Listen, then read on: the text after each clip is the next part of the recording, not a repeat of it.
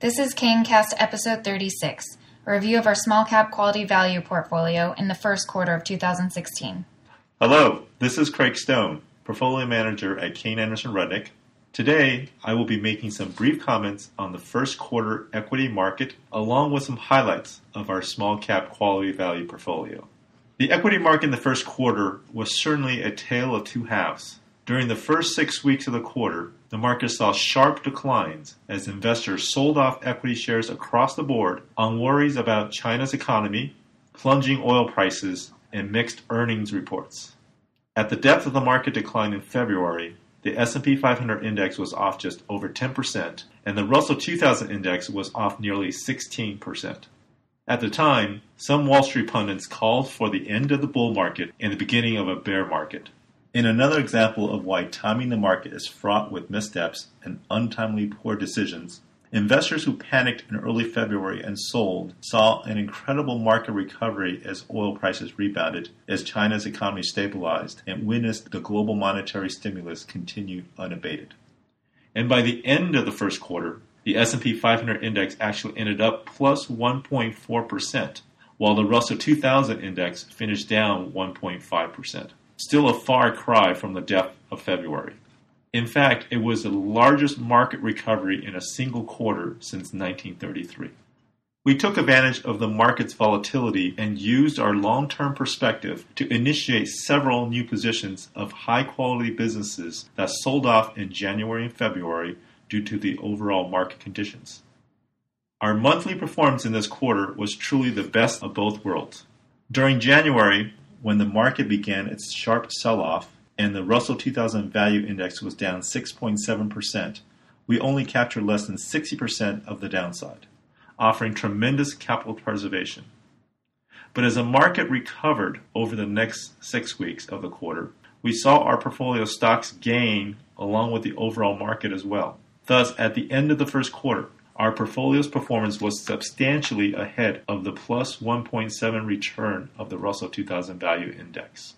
And our performance over the trailing 12 months is even more spectacular with an absolute positive return versus that of the benchmark with a negative 7.7% return.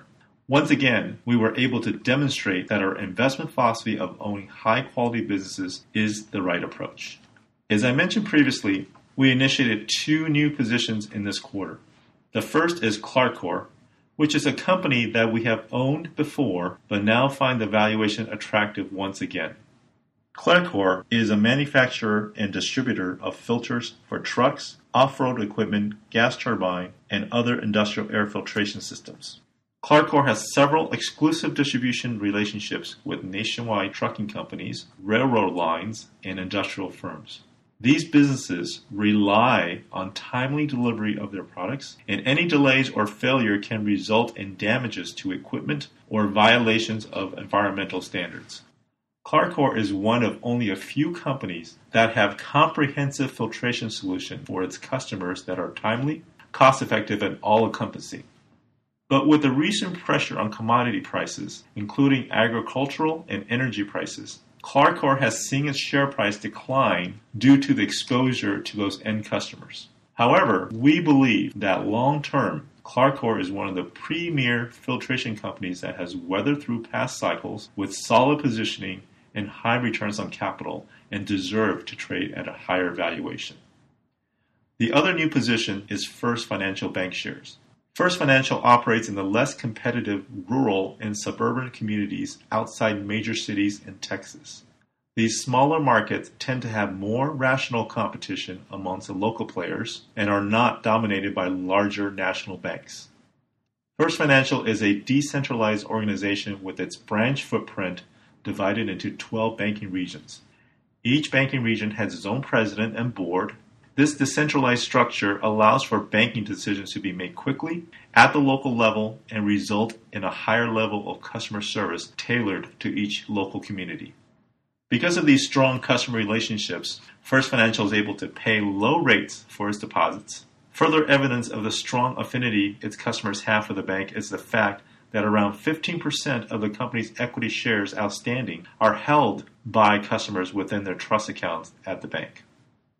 And despite the recent headwinds from low interest rates, First Financial is still generating a 14% return on equity, which puts it amongst the best performing banks in the U.S. We used the market weakness along with general concerns about Texas based banks and their exposure to energy companies to initiate a position in this high quality financial institution. First Financial only has about 3% of its loan portfolio directly tied to energy, and given its stellar credit underwriting standards historically, we are not worried. For those who note that both of our new investments has some ties to energy or energy related markets, yes, this is very observant. We have always said that we like to look for opportunities in sectors or industries that are under pressure and find companies that are under the similar stock price pressure but not the same fundamental pressure. As we look back over the past year or so, one of the hardest hit sector is energy. But energy companies, particularly exploration and development or E&P as it is known, do not have an abundance of quality business models. E&P companies are capital intensive typically outspending its operating cash flow and thus generating negative free cash flow. With negative free cash flow comes the need for external debt or equity capital, resulting in high leverage balance sheet or equity shareholder dilution. The small cap E&P companies' debt is mostly junk rated below investment grade, and during this current down cycle, many have declared bankruptcy or needed to raise money just to survive. This is not the definition of high quality. There are some small cap energy service companies provider to the E&P companies but have technological or business model differentiation that allows for less direct competition that can be considered quality, and we do own a few of them. But even in energy services, high quality businesses are far and few in between. Thus, we try to f- look for proxies, near energy substitutes or companies that are suffering through the energy downturn due to the business exposure, but still fundamentally sound from both business model and from financial characteristics perspectives. We have used a similar strategy in the past in the financial services sector post the global credit crisis in 2008. But regardless of sector or crisis, these companies that we are choosing to invest in still must pass through our high quality filter first. Valuation alone is not enough for us to invest in a company. Looking forward, we continue to believe that the risk reward ratio for equities over the long term is favorable on an absolute basis and particularly relative to fixed income. Equity valuations remain reasonable by historical standards. With favorable corporate cash flow, investors are being rewarded with increased share buybacks, dividends, and occasional acquisitions corporate profit margins are still being maintained at very high levels even in a slower growth environment. As consumer confidence stays strong, there is a potential for PE ratio to improve slightly. In closing, investors should expect more modest equity returns going forward based on the maturity of this business cycle.